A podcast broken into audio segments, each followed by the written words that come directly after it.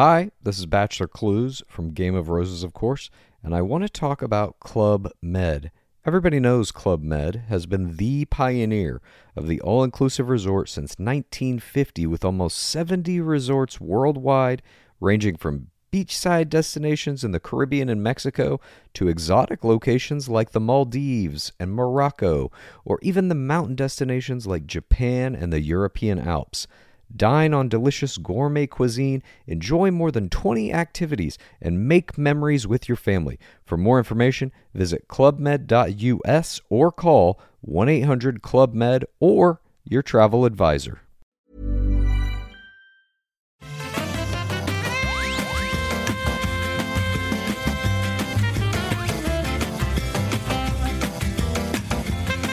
Bonjour à tous et bienvenue sur le rendez-vous jeu. On parle de jeux vidéo, de MMO, de nostalgie, euh, de consoles, de toutes les news de l'industrie, euh, joyeuses ou pas d'ailleurs. Je suis Patrick Béja et aujourd'hui j'ai le grand plaisir de recevoir un an après leur euh, apparition dans l'émission, dans cet épisode spécial où on parlait de leur parcours de développeurs indépendants ou des débuts de leur parcours, Tristan et Yannick de Centric Games. Comment ça va les jeunes? Salut Patrick, bah ça va bien, et toi Oui, bah écoute, moi ça va très bien. Euh, on replonge dans la nostalgie de World of Warcraft euh, classique.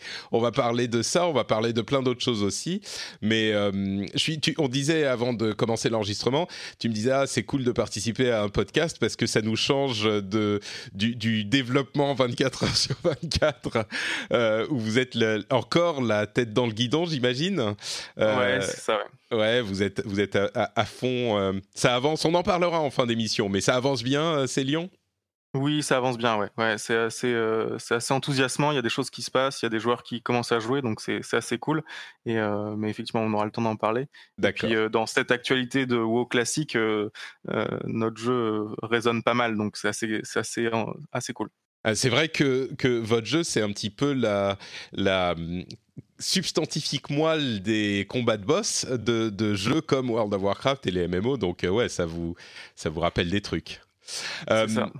Bon, donc on va parler de euh, classique, on va parler de, de, plein d'autres choses euh, du mouvement, euh, de, de, des scandales de harcèlement sexuel qui sont faits jour il y a euh, depuis quelques jours aussi. On va parler de, plein de news euh, diverses et variées. Mais commençons par le truc qui fait la une de, j'ai l'impression, de nombreuses publications de jeux vidéo ces derniers jours. C'est l'engouement je vais dire inattendu et véhément euh, des joueurs pour World of Warcraft classique. Pour ceux qui savent pas, pour ceux qui auraient euh, dormi dans une cave ces 15 15 dernières années, euh, bon, World of Warcraft, on va pas le présenter quand même, mais Blizzard a décidé de recréer l'expérience du lancement de World of Warcraft d'il y a 15 ans.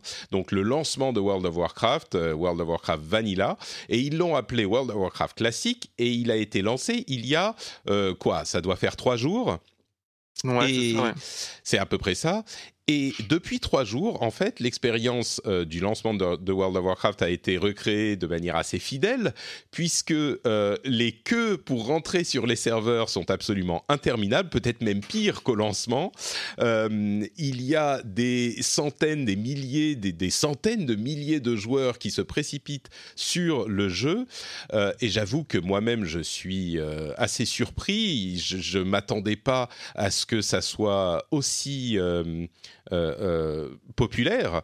Euh, et la popularité, bon, sur ces trois derniers jours, ne se dément pas. Euh, moi, j'ai une, une relation assez euh, ambivalente avec World of Warcraft classique parce que pour ceux qui me suivent dans le monde du podcast depuis un moment, vous savez que j'ai commencé mon aventure avec Azeroth.fr qui était un podcast entièrement consacré à euh, World of Warcraft. Euh, J'adore le jeu et je l'adore toujours, j'y joue beaucoup même si cette extension d'aujourd'hui, Battle for Azeroth, est moins populaire que, certaines précédentes. Et, moi, j'ai arrêté d'y jouer. Une extension comme Légion, qui était la précédente, était pour moi la meilleure extension de World of Warcraft de l'histoire. Le jeu a énormément changé. Vous savez aussi, je parle de mon histoire, mais j'ai travaillé pour Blizzard pendant 5 ans. Suite à mon, mon implication dans les podcasts, je suis toujours très ami avec eux. Je joue à plein de jeux Blizzard. Enfin, j'adore World of Warcraft et Blizzard. Et pourtant, je suis très très peu client de la nostalgie. Je ne sais pas pourquoi, c'est quelque chose qui est... Euh, euh, le cas pour toutes mes activités, tous mes souvenirs, que ce soit pour les films, la musique. Euh, j'ai pas vraiment cette euh, caractéristique que semble avoir le reste de mes euh, compatriotes humains, qui est que on a une révérence immense pour les choses qu'on a aimées quand on était plus jeune. et aujourd'hui, quand je pense à World of Warcraft au moment du lancement, j'en vois beaucoup les défauts et assez peu les qualités. Et c'est vrai que, euh, je l'admets tout à fait volontiers, euh, World of Warcraft, au cours des 15 dernières années, c'est beaucoup, entre guillemets, arcadisé. Ils ont, euh, Blizzard a fait évoluer le jeu pour supprimer les aspects un petit peu contraignants du jeu et à faciliter l'accès et faciliter le le, le, gameplay, mais ce faisant, ils ont évidemment euh, changé sa nature et ils ont supprimé certaines de ses contraintes euh, et certains de ces aspects très RPG qui avaient euh, et qui créaient évidemment des aspects positifs pour les joueurs, notamment dans l'interaction sociale. Ça a changé complètement la nature des, des, des interactions et euh, l'identité des serveurs, par exemple. Et là, je viens à un sujet qui est important pour ce lancement de World of Warcraft classique. L'une des caractéristiques du lancement, c'est que les serveurs, on devait, pour jouer, choisir un serveur, on était coincé sur ce serveur, et s'il y avait, enfin coincé, on pouvait créer un autre personnage sur un autre serveur, mais si on voulait jouer sur un serveur spécifique, on n'avait euh, euh, pas le choix, et s'il y avait plein de gens sur le serveur, et eh ben on était mis dans une queue et on devait attendre parfois des heures pour pouvoir se loguer et jouer sur ce serveur. Et ils ont bien sûr voulu recréer techniquement euh, la nature de World of Warcraft classique à l'époque, Vanilla. Et ça, ça veut dire forcément le fait d'avoir ces serveurs un petit peu figés. Parce que si on. Euh, y a des solutions à ces problèmes de serveurs et ces problèmes euh, de, population importante ou pas assez importante, mais si on implémente ces solutions, eh ben ça dénature le serveur et donc c'est plus tout à fait World of Warcraft Vanilla par exemple. Le fait de mutualiser les populations des différents serveurs pour aplanir la quantité de population, c'est tout à fait possible. Bon, bien sûr, il faut plus de serveurs que ce qu'ils ont aujourd'hui. Ils ont clairement sous-estimé la, demande euh, pour euh, World of Warcraft classique, mais c'est possible de mitiger ces problèmes. Mais mécaniquement, ça change la nature de, l'identité du serveur et les interactions qu'on a sur ces serveurs et les aspects sociaux.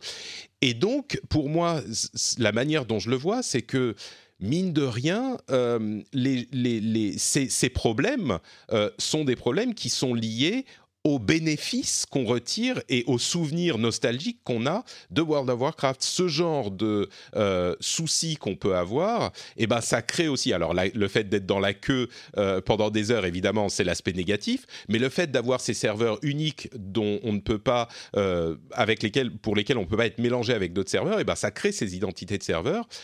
Mais les deux vont ensemble en fait. Le fait d'avoir des serveurs euh, avec une forte identité va forcément euh, faire que bah, s'il y a plein de gens qui essayent de se connecter en même temps, ça va faire des queues. La contrainte technique est liée à l'avantage euh, qu'on apprécie dans World of Warcraft dans sa version de lancement. Et ça, c'est un exemple, mais il y en a plein d'autres dont on pourra parler, par exemple, enfin, dont on pourra parler plus tard.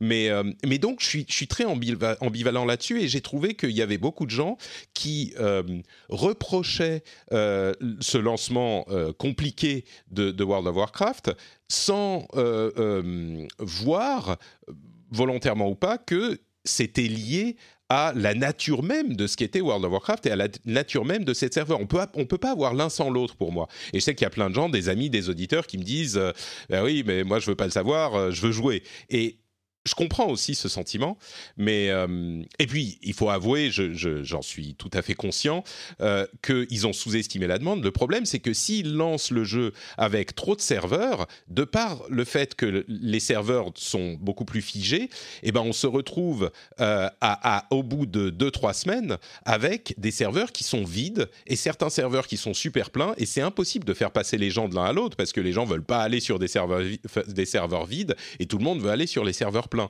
Et euh, s'il y a trop de serveurs, eh ben, il y en a plein qui se retrouvent complètement vides au bout de quelques semaines. Parce qu'aujourd'hui, il faut bien comprendre que sur les 15 ans, il y a des dizaines, des centaines de millions, peut-être pas des centaines, mais plus de 100 millions de joueurs qui ont testé World of Warcraft dans leur histoire.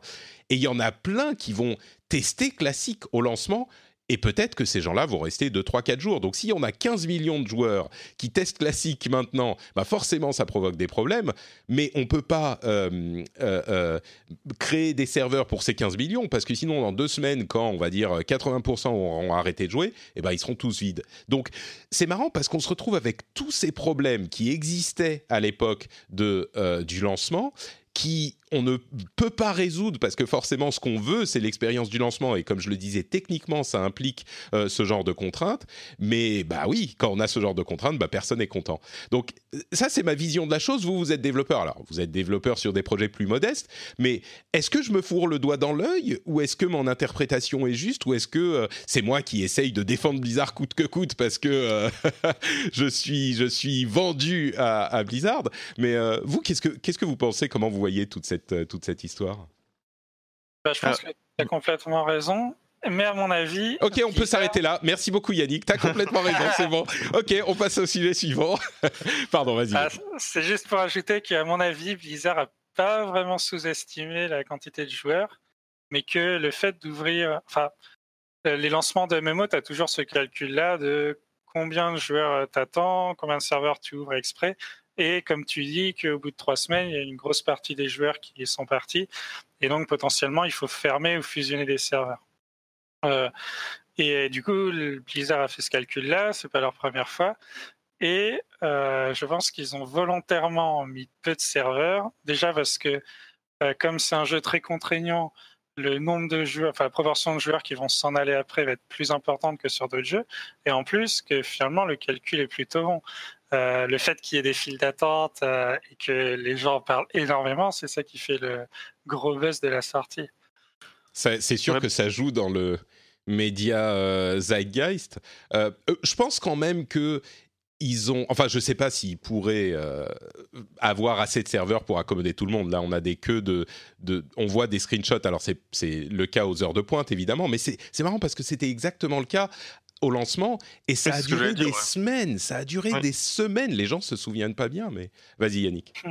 Non mais justement, je, bah, j'allais dire, moi je, suis assez d'accord avec, euh, bah, avec vous deux et avec, euh, avec Yannick. Euh, je pense qu'effectivement ils ont, ils ont, ils savaient très bien ce qu'ils faisaient. je, je crois pas une seule seconde qu'ils aient pas les moyens de d'ouvrir assez de serveurs pour accueillir leurs demandes. mais par ah mais ça c'est sûr. Mais le problème c'est dans deux semaines quoi, ouais. Ouais, mais oui, voilà, c'est ça. Mais ce que tu dis, c'est ça, c'est que il faut recréer l'expérience de l'époque. Et l'expérience de l'époque, c'était, on se connectait et on attendait. Enfin, moi, je me rappelle très bien. J'ai commencé, j'ai commencé le jour de la sortie de, de WoW euh, ben tu te connectes et en fait tu joues pas. Tu joues pas et là tu trouves un tu trouves un IRC, tu trouves un un, un TeamSpeak euh, et avec des gens qui sont aussi là et, c'est là que tu commences ton expérience de de WoW en fait. tu as trouvé des Toi tu penses que c'est volontaire qu'ils voulaient que les gens soient dans des queues? Moi je pense que c'est quand même un petit peu conspirationniste cette idée. Bah moi je pense qu'ils ont ils ont été jusqu'à reproduire, recréer des serveurs, ils ont récupéré du vieux code et ils ont même dû redévelopper pour remettre la fenêtre de 200 millisecondes euh, d'envoi des, des buffers de, de, de de comment de commandes au serveur. Donc ils, ont quand même été jusqu'à vraiment recréer l'expérience complète et, et et je pense qu'effectivement, aussi avoir des serveurs qui sont pleins avec euh, des hypes de, serveurs, parce que à l'époque c'était ça, c'était ah mais attends t'es sur le serveur PVP machin, mais attends je vais te rejoindre parce que c'est le meilleur serveur, on sait qu'il y a les grosses guildes etc. Je pense qu'il y a aussi ce côté un peu, euh, on, crée quelque, chose euh, un peu un peu gros et puis euh, on, veut retransmettre une vieille expérience. Mmh. Après, effectivement, c'est aussi dans le dans le ça doit coûter aussi assez cher d'ouvrir des serveurs. Euh, quand on regarde les structures Moi, je pense pas que c'est une question de prix. Hein. Moi, franchement, je pense pas que ça soit une question de prix. Je me trompe peut-être, mais je crois que c'est une question d'estimation de la demande parce que encore une fois, enfin, oui, un petit peu de queue, c'était inévitable. Ça, je pense que tout le monde sera d'accord, il y aurait forcément un petit peu de queue.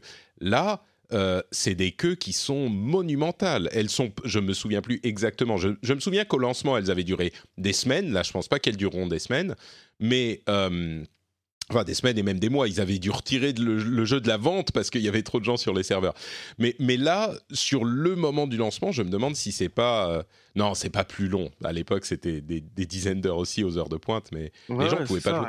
Mais, mais moi, je pense vraiment que c'est une question de. Euh, bah, c'est hyper difficile d'estimer la demande et donc on veut pas avoir trop de serveurs parce que il y a des gens, les gens ne, ne, savent pas d'ailleurs, je sais pas s'ils se souviennent pas, mais ils savent pas non plus que c'est pas facile de euh, régler les problèmes de serveurs euh, trop pleins et trop peu euh, peuplés après, parce que les gens se disent ah ben, on n'a qu'à offrir des, transferts gratuits. Mais, mais, en fait, les gens s'en foutent. Ils veulent pas partir des serveurs mm. pleins. Ils veulent juste pas. avec serveurs transferts gratuits ou pas, les gens le font pas. Donc c'est un problème qui est vraiment difficile à résoudre, quoi.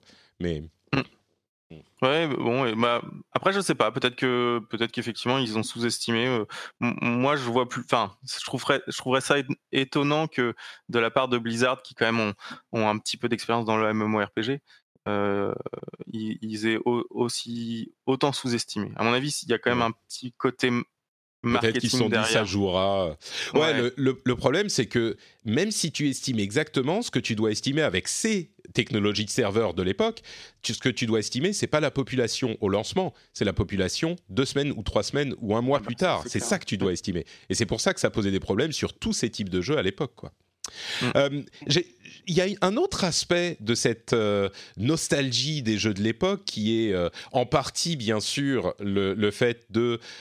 c'est marrant, j'y pensais. En fait, j'essayais de comprendre pourquoi les gens étaient tellement enthousiasmés par le, le, le jeu tel qu'il était à l'époque. Et j'ai moi-même sous-estimé, si on parle de sous-estimation, euh, je crois que j'ai sous-estimé vraiment, euh, non pas la nostalgie qu'ont les gens pour ce jeu, mais vraiment le plaisir qu'on retire de jouer euh, de cette manière avec les avantages que crée ou les, comment dire, les aspects positifs que créent ces contraintes dont je parlais. Je, je pense par exemple que euh, les, moi, je me suis connecté, j'ai joué un petit peu, et euh, il y avait des centaines de personnes dans Northshire Abbey où j'ai créé mon personnage humain, des centaines de personnes, et on avait euh, bien sûr le fait de taper les mobs, c'est-à-dire que quand tu le touches pour la première fois, et eh ben, il est réservé à toi. Et comme il y avait des centaines de personnes, pour compléter les quêtes, c'était impossible.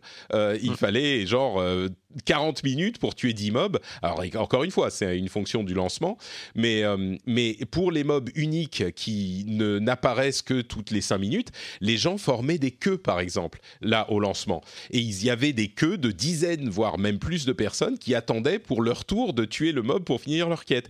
Et j'ai vu des messages de plusieurs personnes qui disaient Ah, c'est ça que crée euh, l'ambiance des MMO de l'époque, c'est super sympa et tout. Et c'est vrai, que euh, c'est, ça crée ce genre de choses, mais je trouve qu'on a tendance à euh, surestimer l'attrait de ces choses-là, parce que c'est marrant, 10 minutes, une demi-heure, euh, peut-être, et les gens discutent dans la queue, c'est super marrant, mais quand c'est un jeu auquel tu vas jouer une semaine, deux semaines, deux mois, un an, cinq ans, comme c'est le cas de World of Warcraft, l'évolution est normale parce que une demi-heure c'est marrant, mais quand tu y joues tout le temps, c'est plus marrant.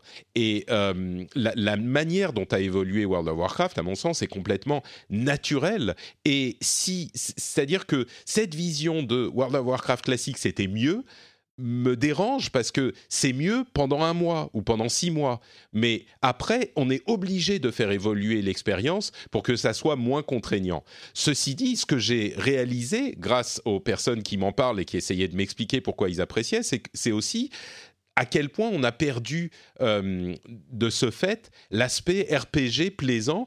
Et je me demande s'il n'y a pas des moyens pour Blizzard de réintroduire les, aspects euh, RPG de euh, World of Warcraft de l'époque sans en réintroduire du même coup les contraintes. Moi, je ne sais pas si c'est possible. Ils ont fait par exemple avec les donjons mythiques où on ne peut pas se euh, euh, regrouper facilement. On peut pas utiliser l'outil de, pour trouver des groupes euh, automatiquement. Il faut le faire vraiment à la main. Ils ont recréé un petit peu cette expérience. Mais comme l'autre version est disponible aussi pour les donjons plus faciles, eh ben, la plupart des gens utilisent cette version. Et le fait de supprimer les outils pour trouver des groupes, eh ben, oui, ça créerait des, trucs marrants, mais je suis très curieux de voir les gens qui sont sur Classic quand ils vont devoir passer une demi-heure dans le chat pour trouver un groupe, puis 20 euh, minutes pour voyager jusqu'au donjon, et le donjon va faire une heure et demie, si cette expérience c'est trois heures de jeu,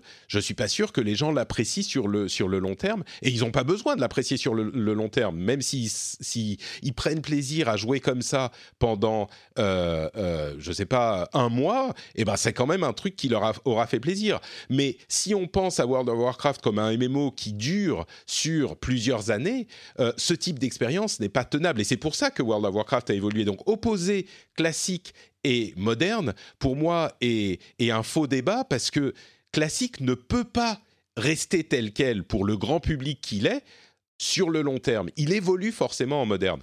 Mais je ne sais pas, peut-être qu'ils auront un moyen de euh, réintroduire ce plaisir qu'on trouve dans classique dans la prochaine extension ou dans une après, ça serait cool d'avoir le meilleur des deux mondes. Mais voilà, c'est des réflexions un petit peu pêle-mêle pour moi et vous comprenez que je suis très impliqué dans la chose parce que World of Warcraft a constitué ma vie depuis 15 ans presque. Mais euh, j'ai dit beaucoup, de choses. Est-ce que vous avez des, choses à ajouter? Excusez-moi, je parle beaucoup, mais sur, ces questions? Euh, bah, Ouais, bah, tu as raison. Mais en fait, euh, c'est c'est vraiment deux styles de jeux différents. Euh, dans le sens où euh, le MMO hardcore, comme l'est la version classique, c'est vraiment un jeu de niche et qui, comme tu dis, ne pourra pas attirer euh, tous les joueurs. Et ce qui se passe, c'est que depuis le début de WoW, bah, c'est une, progression normale d'une boîte, mais l'objectif de Blizzard, c'était d'attirer de plus en plus de joueurs.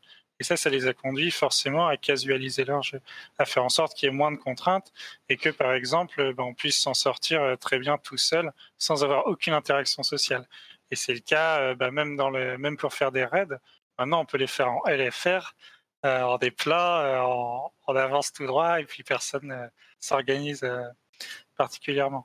Et du coup, à mon avis, là, pour l'instant, il y a il y a cette hype sur le lancement de vos classiques où un peu tout le monde s'y essaye, mais je pense qu'il y a déjà pas mal de personnes qui ont laissé tomber, euh, soit par les files d'attente, soit parce qu'ils ont mis euh, trois heures à gagner cinq niveaux. Euh, et, c'est le temps que bah, le rush de l'XP se fasse et que les joueurs les plus rapides atteignent le niveau maximal, fassent leur quête, tuent Ragnaros. après, on verra ce que ça va donner, mais je pense que euh, s'ils gardent cet euh, aspect classique en euh, suivant un ajout régulier du contenu, ils auront toujours du monde, mais vraiment une population de niche de joueurs très très hardcore. Et mm. c'est vrai qu'on on perd forcément certains aspects en, en casualisant, que ça en fait pas un jeu moins bien pour autant. Enfin, il faut les deux à mon avis. Ouais, je suis d'accord. Je pense que tu vois, c'est comme quand WoW est sorti, c'était, il y avait beaucoup de gens qui jouaient à L2 et L2, ben tu perds des niveaux, euh, enfin tu perds de l'XP quand tu meurs, tu perds tes niveaux. Qu'est-ce que tu, appelles L2 euh, Lineage 2. Ah d'accord, oui le, jeu coréen. Euh, et donc, euh, il y avait plein de gens qui jouaient. Moi, j'étais un gros fan aussi.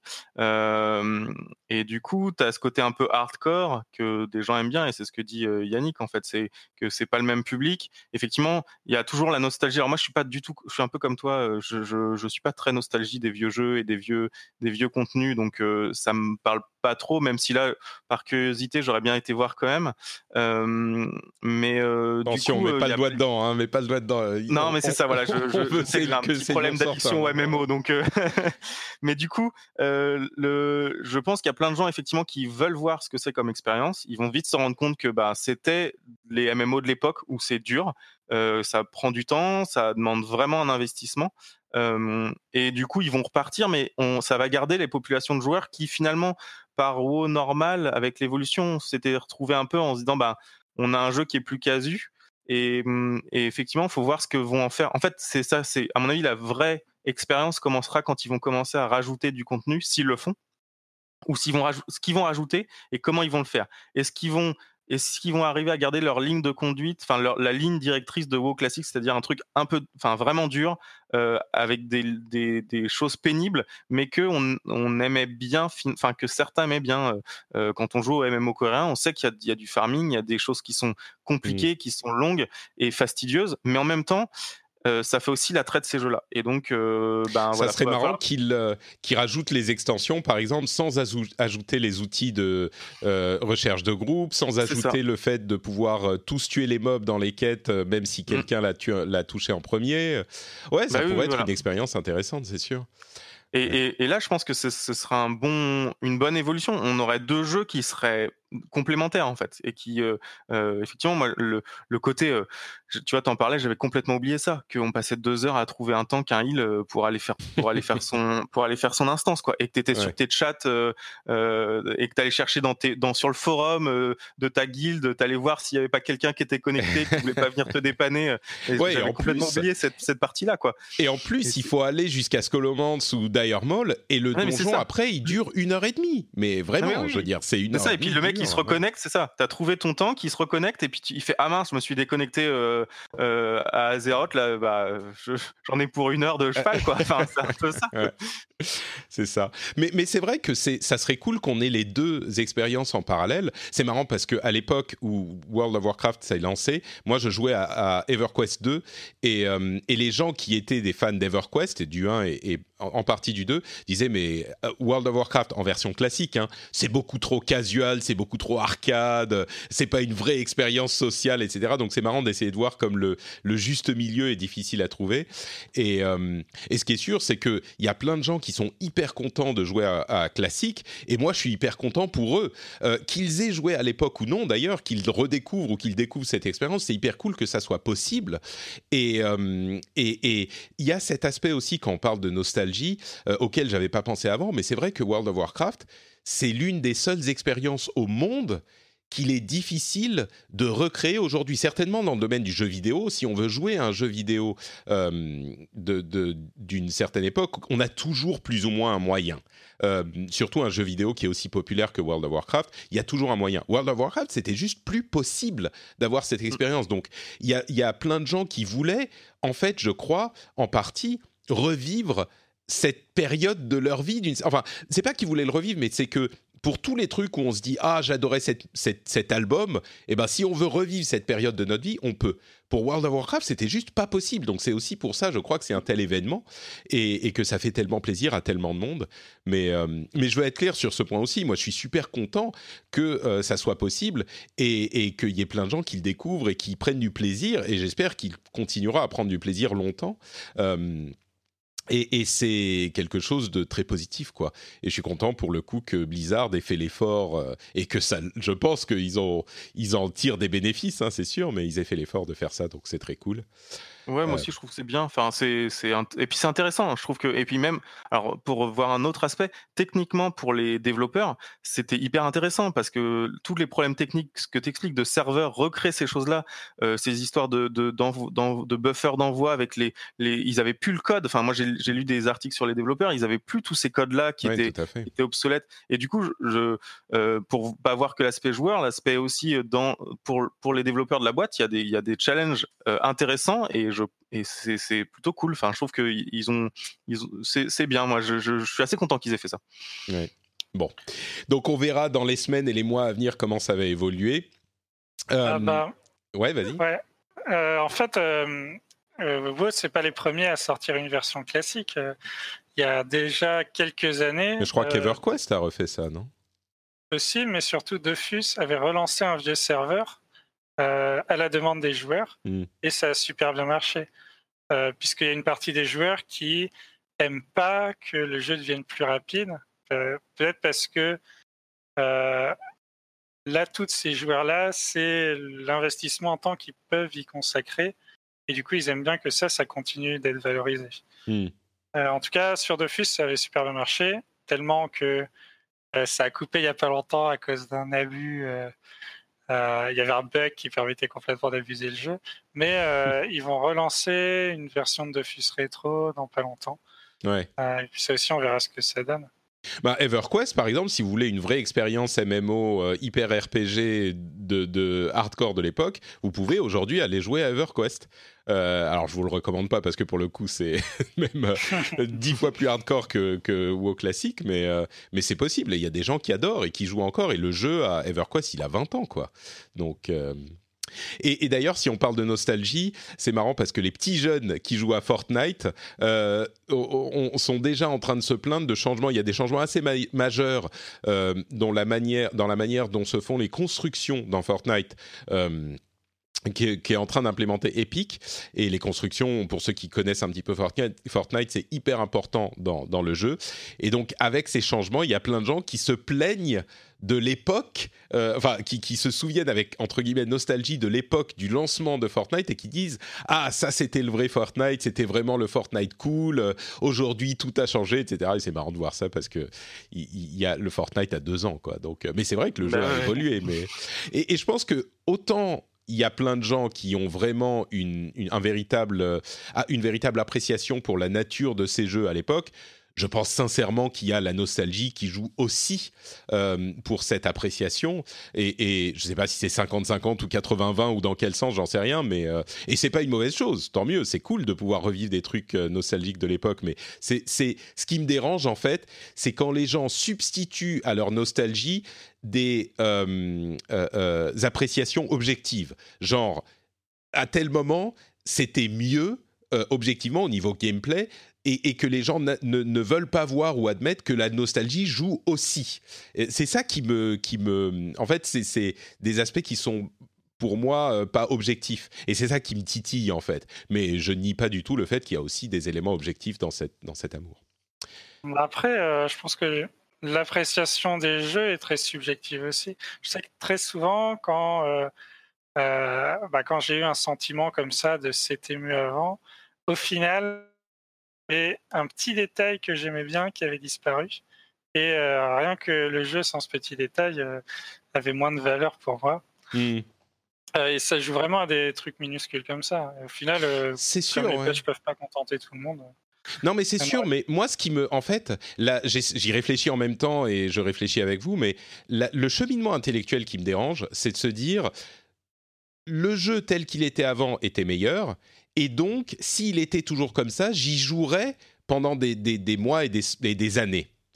Et je pense sincèrement que euh, on peut prendre plaisir à ces jeux-là euh, pendant quelques jours ou quelques semaines avec la force de la nostalgie, mais pour la plupart des gens, je pense qu'ils se mentent à eux-mêmes quand ils pensent qu'ils y joueraient aussi longtemps que la version moderne qui a supprimé ses défauts. Et peut-être que je me trompe, euh, c'est vraiment juste mon appréciation, peut-être que je me trompe, mais d'expérience, ce que je vois généralement dans ce type de... de, de discussion, c'est que bah, euh, on, on constate bien que euh, les gens qui jouent à, EverQuest aujourd'hui, ils sont quelques dizaines, peut-être une centaine de milliers, je sais pas, mais ils sont pas des millions. Euh, et de la même manière, on, on saura peut-être jamais combien de gens concrètement jouent à Warcraft classique, mais à mon avis, ce que j'essaye de dire, c'est que beaucoup de gens qui, qui disent, je parle pas des gens qui disent ah j'aimerais jouer à Warcraft classique pour voir ce que c'est, y jouer une semaine, deux semaines, un mois, deux mois. Je pense aux gens qui jouent à Warcraft moderne aujourd'hui, qui y jouent depuis dix ans et qui disent ah mais classique c'était mieux à l'époque. Et je pense que parmi ces gens-là, euh, il y a très très peu de ceux qui disent c'était mieux avant, qui effectivement joueront à cette version d'avant. Je sais pas si je suis clair Ouais. dans mon explication. si, si, mais je pense qu'en fait, ils, ils, le- ils se mentent pas vraiment. Ils- je pense qu'ils y croient, dur comme fer, mais ils se rendent pas compte. Ouais, Comme c'est peut-être une meilleure manière de le dire, t'as raison. Ouais, ils, ils doivent pas se rendre compte de parce que mine de rien, chaque mise à jour apporte du contenu, mais apporte aussi de la, de la, de la nouveauté. Et la nouveauté, finalement, ça te fait rester, ça, ça casse ton ta routine, etc. Et donc, les joueurs aujourd'hui, euh, ou, au classique, ben c'est un peu une mise à jour qui rapporte de la nouveauté. Et c'est un peu ça. Ils se disent ah ouais, en fait, c'est vrai que c'était vraiment super. Euh, J'y jouerais euh, pendant dix ans si c'était comme ça. Mais en fait, ils, ils y croient aujourd'hui. Et c'est vrai que dans, comme tu dis, dans, dans six mois, quand ils auront fait tout le contenu, qu'ils se seront tapés euh, des, des files d'attente, de recherche d'instances, etc. Ils vont avoir ce côté ah bah non, euh, euh, enfin un peu, bah, j'en ai un peu marre. la routine, ça commence à être fatigant. Le, le- et, et, c'est là où les mises à jour rajoutent aussi un peu d'attrait et, et, transforment ton jeu forcément. Mmh. Mais mmh, je pense qu'ils y croient vraiment. c'est juste que ils ont ils ont peut-être pas le recul de se dire oui mais effectivement je joue depuis 10 ans à WoW parce que il y a eu ça ça ça et que le jeu en est là aujourd'hui grâce à toutes ces mises à jour et tous ces ajouts.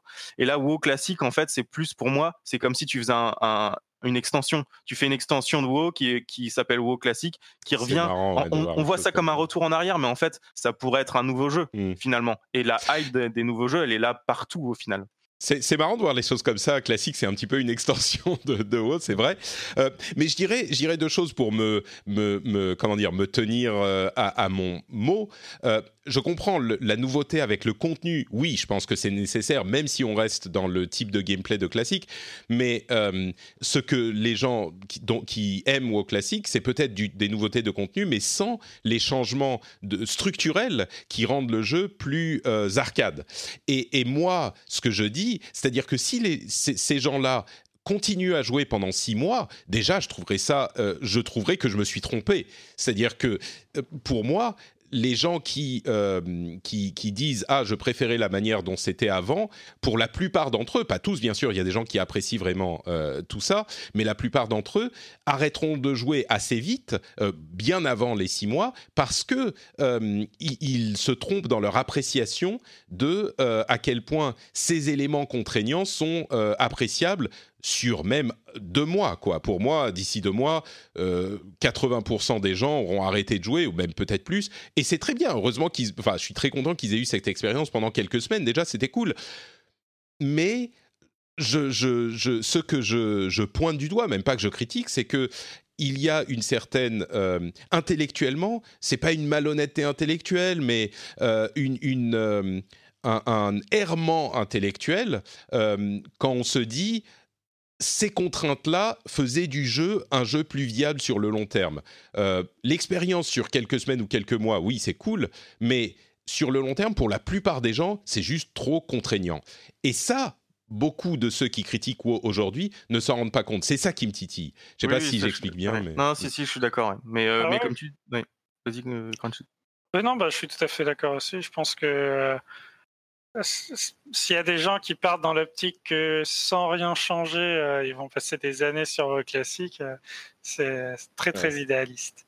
Ouais, ou même même des mois. Enfin, on verra, on verra. Bah, ce qui ce qui serait cool pour le coup, vous avez une vous avez eu une une idée euh, aujourd'hui qui me paraît vraiment intéressante pour les joueurs qui apprécient classique. C'est effectivement l'idée. Est-ce que c'est possible Je sais pas, mais de rajouter le contenu sans changer la structure de gameplay. Si si ça plaît aux gens, ça serait génial d'avoir d'un côté euh, WoW moderne avec le LFG et le euh, le je sais pas toutes ces facilités de jeu de gameplay qui le rendent hyper arcade, et de l'autre côté peut-être même à terme la même version, mais sans tous ces outils, pour, à mon sens, une population qui serait beaucoup plus euh, restreinte, mais qui, qui, adorerait peut-être le fait de euh, d'avoir tous ces cette version du jeu, quoi, et que les deux puissent vivre en parallèle. Imaginez un Warcraft, un World of Warcraft qui a tout le contenu de World of Warcraft aujourd'hui, mais avec le style de gameplay euh, de, de l'époque du lancement aussi rigoureux, euh, je pense que ça serait une, euh, une, expérience euh, hyper positive pour tous ces gens qui l'apprécient. Quoi. Ça serait une idée marrante. Ouais, je pense que ça, ça, peut être une évolution intéressante. Ouais. Mm. ouais, et puis même, c'est, à mon avis, c'est vraiment une question d'atout que tu as en tant que joueur et que quand tu as un jeu à contrainte, rien que le fait en tant que joueur de supporter des contraintes, c'est déjà un accomplissement. Et du coup, les hmm. joueurs qui en sont capables tirent une fierté, un plaisir, une récompense de ça. Voilà. Hmm. Bon, écoutez, je pense qu'on a fait beaucoup, beaucoup plus long que j'aurais pensé sur euh, World of Warcraft. J'aurais dû penser que ça serait le cas. Hein, World of Warcraft, oui, bah ouais, c'est ça. c'est quand même. Euh, c'est quand même un monstre euh, au classique. Donc. Ouais, c'est sûr. J'espère qu'on a réussi à, bien analyser tout ce phénomène. Je suis sûr que beaucoup de gens auront des choses à dire sur ces sujets. Donc, n'hésitez pas à venir commenter si vous pensez que j'ai raconté n'importe quoi ou qu'on a fait des, on a mis le doigt sur des choses auxquelles vous n'aviez pas pensé peut-être dans les, les notes de l'émission, enfin dans les, les, sur le site, sur frenchspin.fr. N'hésitez pas à venir le faire. une petite note, puisqu'on parlait de Blizzard, il semblerait que Overwatch arrive sur Nintendo Switch. Il y a un, c'est un petit indice hein, sur Amazon, il y a eu un accessoire pour Switch avec branding Overwatch. Donc peut-être que d'ici quelques semaines, il sera annoncé. On verra. Euh, parlons euh, d'autres sujets. Alors, les jeux qui sont sortis récemment, on va pas trop en parler parce qu'aucun d'entre nous n'y a joué, mais euh, des jeux qui ont, enfin, des jeux qui ont des super reviews, Dicey Dungeons. Control, euh, Astral Chain. Je vais, on en parlera peut-être dans les semaines à venir, mais euh, enfin la, période de la rentrée arrive et il y a plein de jeux qui commencent à arriver. Mais ces trois-là, euh, Dicey Dungeon est sorti il y a quelques semaines déjà, mais ces trois-là ont des super reviews. Control peut-être un tout petit peu en dessous, mais quand même beaucoup plus positif que ce que j'imaginais moi. Et bon, Astral Chain, un, Platinum, forcément, c'est un événement. Donc pour certains, pas forcément pour moi. Mais, euh, mais bref, on, en parlera peut-être à un moment. Euh, je profite du fait que je vous ai, vous, en tant que développeur indépendant. Euh, il y a deux éléments que je voulais vous soumettre. D'une part, votre avis sur l'Epic Game Store et les controverses que je ne vais pas redévelopper, mais il y a le jeu Hades qui était disponible en accès anticipé sur l'Epic Game Store qui va arriver mm. sur Steam en décembre, donc il sera disponible sur les deux plateformes. Euh, et il y a la question de euh, l'exclusivité sur euh, l'Epic Game Store qui est très controversée par certains joueurs un petit peu énervés. et puis la question du, du pourcentage de commission que prend l'Epic Game Store par rapport à Steam qui est beaucoup plus faible sur l'Epic Game Store, donc motivant. Et puis il y a aussi, on, a, on commence à avoir des news sur l'Apple Arcade, donc ce système d'abonnement qui devrait coûter 5 euros par mois, euh, qui met en avant des jeux entre guillemets payants sur iOS et qui sera euh, cross-platform entre guillemets sur euh, iPad, iPhone, Apple TV, Mac et on pourra utiliser nos manettes, nos manettes de console. Donc il y a ces deux plateformes sur lesquelles j'aurais aimé avoir votre avis en tant que bah, dev indépendant. C'est des choses auxquelles j'imagine vous vous, vous avez pas forcément besoin de penser encore énormément, mais ça commence à, être dans le coin de votre tête. Qu'est-ce que vous ah. pensez de ces deux plateformes et des controverses? Alors pour les plateformes, euh, en fait, on y pense. Alors je pense. Enfin, nous, on fait un jeu multi, donc on y a pensé dès le départ, euh, parce que faire un jeu multi, ça veut dire avoir une liste d'amis, ça veut dire avoir des serveurs, etc. Et finalement, euh, le choix du store est quand même assez crucial puisque tu as une API pour aller coder. Enfin, tu as, des blocs de code qui te permettent d'utiliser, par exemple, une liste d'amis Steam, une liste d'amis Epic, etc. Et chaque plateforme a son propre, son propre code. Et ce qui fait que quand tu fais un choix technique d'une plateforme, bah, tu codes aussi ton jeu euh, avec ces outils. Donc, euh, soit tu te dis, bah, je, je vais essayer d'avoir tous les stores possibles, donc il faut que tu fasses une sur, ce qu'on appelle une surcouche. Donc, tu rajoutes un bloc de code qui, toi, te permette de brancher n'importe quel, euh, n'importe quel store. ou alors que effectivement tu fasses un choix et que tu dises bah je n'utiliserai que cette plateforme et si tu passes sur une autre plateforme ça te demande de redévelopper donc finalement les choix des plateformes est quand même assez euh, vient assez vite dans le dans le développement d'un jeu multi enfin à mon sens, il faut que ça vienne assez vite. Mmh. Et j'imagine euh, que pour une petite équipe, généralement, on fait le choix d'un seul, euh, d'une seule plateforme. Alors nous, on a fait. Ouais, vas-y, Yannick, réponds. Bah, en vrai, non, pas forcément. on, on, peut faire ça, peut-être une toute petite équipe. Mais déjà à notre niveau, euh, en, gros, euh, bah, toute cette partie, euh, cette partie base de données, sauvegarde, liste d'amis, il y a d'autres systèmes qui permettent de le faire, d'autres API qui sont, elles, palliées à une plateforme. Et pour l'instant, c'est là-dessus qu'on est pour se laisser l'opportunité d'être sur plusieurs plateformes différentes. Parce que je pense que en tant qu'indé, euh, bah, plus on en a, mieux c'est, euh, hmm. surtout si on s'arrange pour que ça ne coûte pas trop cher. Et éventuellement, l'idéal, c'est d'essayer de négocier un deal d'exclusivité si on a, on a généré assez de hype, comme, euh, comme peut le négocier l'Epic Game Store. Après, sur les, et du coup, en général, du coup, la question sur l'Epic Game Store, avec leur commission réduite, vous, en tant que développeur, je sais que, comme je le disais, ça crée beaucoup de controverses parmi les joueurs et, à mon sens, c'est pas forcément les joueurs les plus euh, euh, raisonnables, mais vous, vous voyez ça comment, la, différence entre l'Epic Game Store et Steam en tant que dev? Euh, Bah, c'est ça qui va encourager à se mettre aussi sur l'Epic Game Store, puisque on sait qu'on aura beaucoup moins de joueurs, simplement parce qu'il y a beaucoup moins de comptes sur l'Epic Game Store et, de passages, mais que comme il y a une commission moindre, on devrait s'y retrouver financièrement. Après, il faut avouer que l'Epic Game Store est peut-être, à mon avis, sorti un peu trop tôt au niveau des fonctionnalités de magasin. Puisque si tu n'es pas une exclue mise en avant par eux, c'est vraiment dur de te trouver. Alors que Steam, euh, avec euh, ses dizaines d'années, euh, c'est il y, a tout, y a énormément d'algos qui vont te suggérer à des joueurs qui ont joué au même genre de jeu que toi. Et ça, ça marche super bien. Nous, maintenant qu'on a la page Steam en ligne, on a les analytics de tout ça. On voit qu'on reçoit quand même pas mal de visites sans faire aucune com. Juste parce qu'on est rentré dans des tags de suggestions pour les joueurs. Euh, ou de suggestions par rapport à d'autres jeux qui ressemblent un peu. Et ça, ça manque cruellement à l'Epic Game Store. Ah, intéressant, je savais pas du tout ça. Alors, et moi, mon point de vue plus euh, financier, parce que je, je m'occupe un peu de ça dans la, dans la, chez Century Games, c'est que en fait, je trouve que c'est bien d'avoir un concurrent, même après qui, qui, qui laisse ses défauts, hein, mais euh, bon, il y en avait plusieurs. Il y, il y, a plusieurs petits stores qui sont qui sont ouverts, mais Epic, on sait que c'est une grosse structure, on sait qu'ils peuvent faire un peu peur à Steam. Et du coup ça va peut-être forcer et d'ailleurs Steam a déjà fait un premier pas en disant bah maintenant on fait des commissions réduites en fonction du nombre de ventes etc et donc je pense que c'est bien d'avoir aussi quelqu'un qui ébranle un peu les, grosses structures pour dire attention. Euh, c'est bien. Say hello to a new era of mental health care. Cerebral is here to help you achieve your mental wellness goals with professional therapy and medication management support. 100% online You'll experience the all new Cerebral Way, an innovative approach to mental wellness designed around you. You'll get a personalized treatment plan from a therapist, prescriber, or both in a safe and judgment free space. Your cerebral therapist or prescriber will outline a customized plan with clear milestones along the way so you can get to feeling your best. With Cerebral, you're not alone in your mental health journey. We're here to empower you to live a fulfilling life. So take that first step towards a brighter future and sign up today at cerebral.com slash podcast and use code ACasts to get 15% off your first month. Offer only valid on monthly plans. Other exclusions may apply. Offer ends July 31st, 2024. See site for details. Hi, my name is Danny Pellegrino from Everything Iconic, and I'm excited to talk to you about Club Med.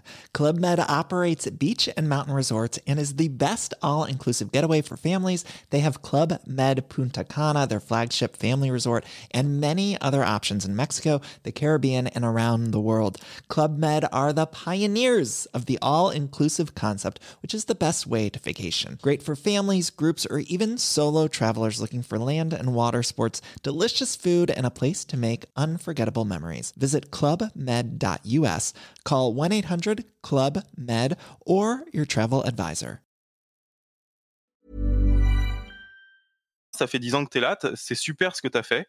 Euh, tu as aidé énormément le jeu vidéo parce que ça a mis, enfin, ça permet d'avoir plein de jeux à disposition. Mais euh, t'endors pas sur tes lauriers, nous on est derrière, euh, on propose des choses, etc.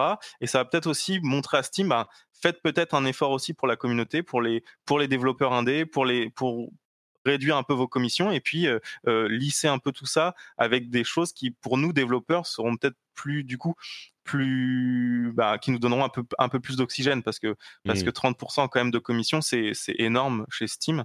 Euh, et quand on fait ces business plans bah, on, on se rend compte qu'il y a beaucoup d'argent qui part en, en taxes et c'est vrai que de réduire tout ça d'avoir de la concurrence ça va permettre peut-être de réduire un peu tout ça. Alors je m'avance peut-être mais en tout cas euh, j'espère que ce, ce, genre de concurrence va, va, va continuer et euh, va permettre de faire des choix et d'avoir plusieurs plateformes. Alors après, mmh. c'est vrai que c'est chiant d'avoir plusieurs plateformes, mais bon, on, c'est comme dans tous les marchés, euh, s'il y a quelqu'un qui a un quasi-monopole, c'est jamais bon.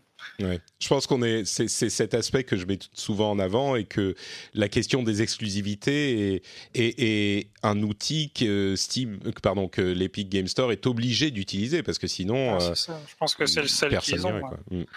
Euh, et pour ce qui est de, de l'Apple Arcade et de, du modèle avec abonnement, il y a beaucoup de gens qui disent ah oui mais, mais oui mais du coup ça étouffe les petits devs, euh, ça veut dire qu'ils peuvent plus, euh, ça réduit l'idée du euh, de la valeur des jeux parce que tout le monde pense qu'il faut avoir les jeux entre guillemets gratuitement en étant abonné.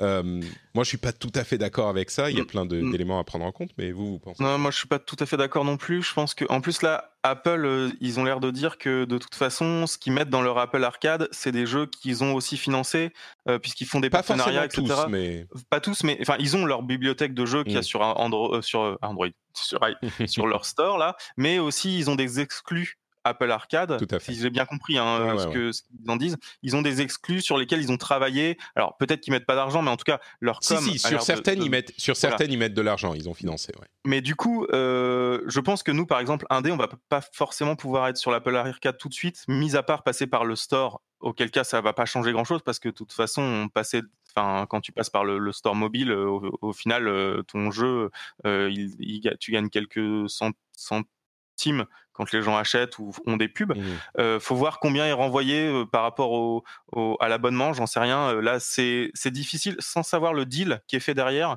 c'est difficile de dire si jamais c'est bénéfique ou pas pour, pour un studio. Moi, mmh. j'ai l'impression que c'est quand même il y a ce côté effectivement peut-être que ça rapporte pas beaucoup mais ça fait de la notoriété. Donc si c'est pas une exclue Apple Arcade de toute façon ça peut aussi faire venir les gens sur l'Android Store sur le Windows Store je sais pas quoi. Enfin faut voir aussi que les indés il faut qu'on se diversifie et, et notre gros problème c'est la communication c'est se faire connaître.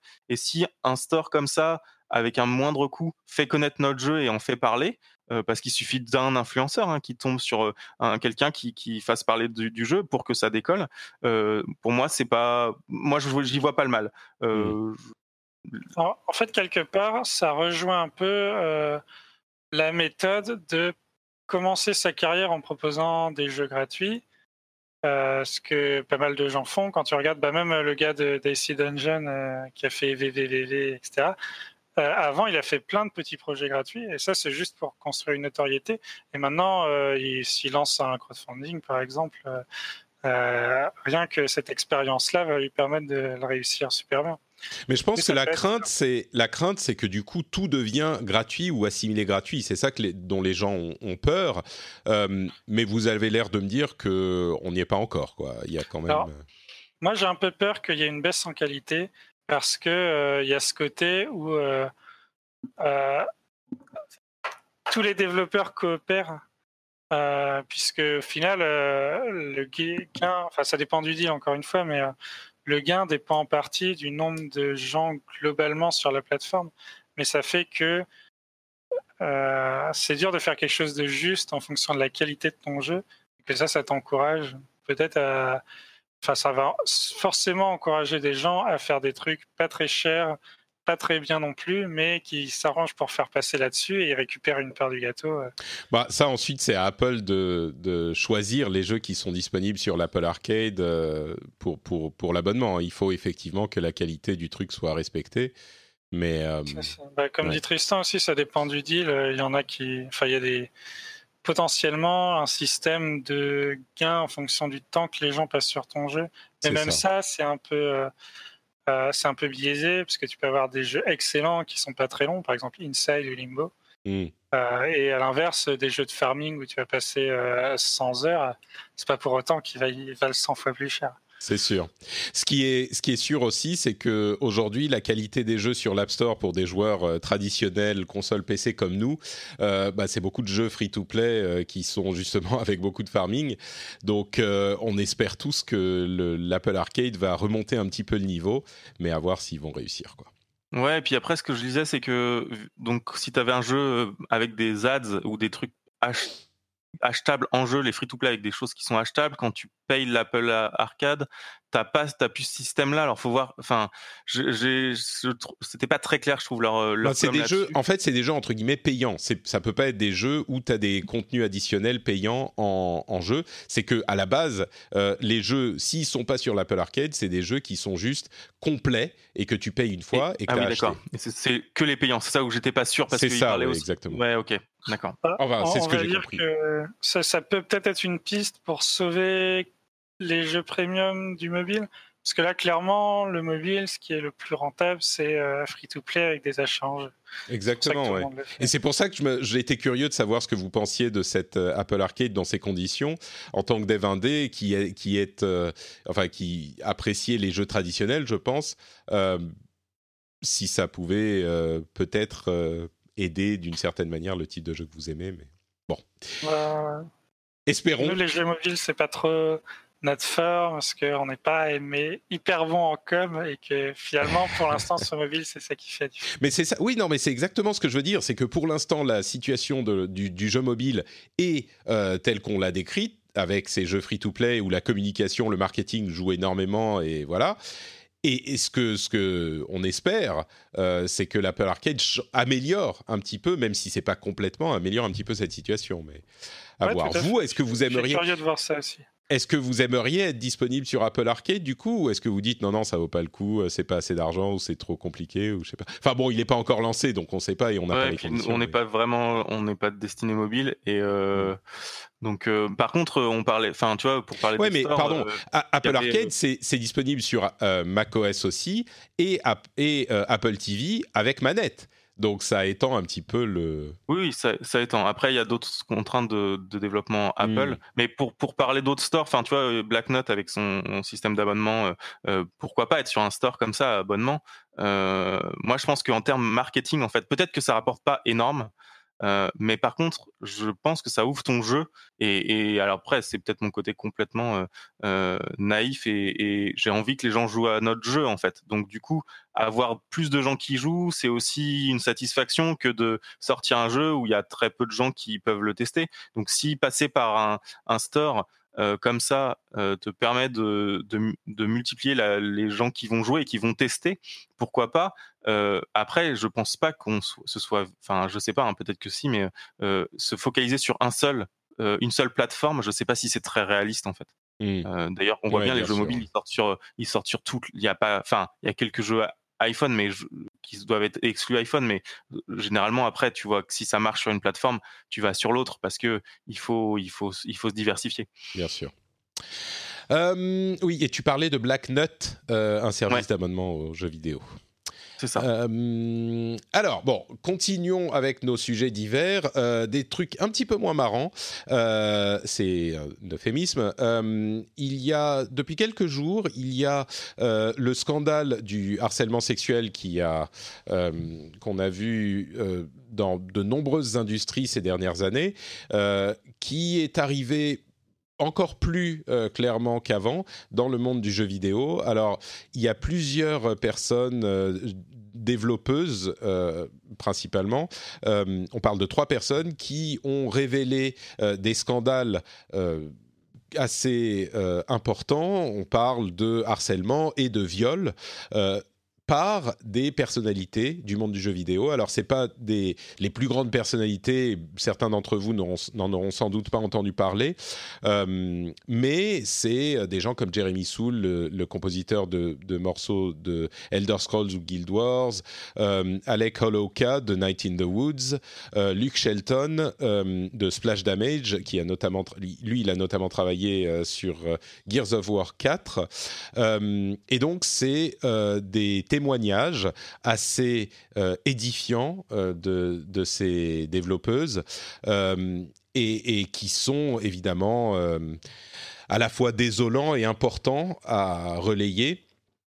Et je ne sais pas si on va commenter beaucoup plus que ça parce qu'on n'est pas forcément bien placé pour, pour commenter, mais enfin, si ce n'est que pour dire que non seulement c'est évidemment des choses inacceptables, mais en plus, il est important que des personnes courageuses comme elle prennent la parole et dénoncent ce genre de choses pour que enfin ben, ça cesse et que on, ne comment dire, on n'accepte plus euh, passivement ces choses-là parce que c'est dû évidemment à une, euh, une, certaine culture qui fait que ouais bon ça va. Alors bien sûr je pas les gens n'acceptent pas euh, le, viol, on est dans des cas extrêmes, mais le harcèlement sexuel en général, ben ça passe aussi parce que on dit oh c'est bon, c'est pas c'est pas c'est pas non plus la fin du monde. C'était une blague ou c'était machin. Bah non, euh, c'est pas des blagues, ça a des vraies conséquences. Et euh, euh, en lisant ces témoignages, on est glacé de voir que c'est effectivement possible. Donc quand on le constate, ce qui ce qu'il faut faire, c'est pas dire bon, c'est bon, on passe sous le tapis. Et c'est difficile, mais il faut le, le dénoncer. Donc, mmh. et c'est tout bête, mais ça passe. Les premières étapes, c'est simplement quand il y a quelqu'un qui dit quelque chose qui n'est pas acceptable. Eh ben, on n'est pas obligé de euh, provoquer la troisième guerre mondiale, mais simplement faire la remarque, dire euh, non, écoute, c'est pas cool. Et voilà, ça provoque peut-être une petite, petite friction à un moment, mais euh, à force, bah, les gens apprennent et les gens se rendent compte aussi, parce que peut-être qu'ils ont une éducation, ils viennent d'une culture où ils se rendent pas forcément compte, et, et, à force de dire non, ça, ça passe pas, c'est pas cool. On, finit par euh, changer un petit peu les choses. Et c'est nécessaire, c'est plus que nécessaire et ça fait plus que. Il est plus que temps. Donc. Euh, voilà, c'est terrible de le constater, mais c'est aussi euh, important et nécessaire que ces femmes témoignent et, aient le courage de porter ces sujets sur le devant de la scène parce qu'évidemment c'est difficile et je suis sûr que pour elle ça va être compliqué. Mais euh, voilà, donc on voulait le mentionner.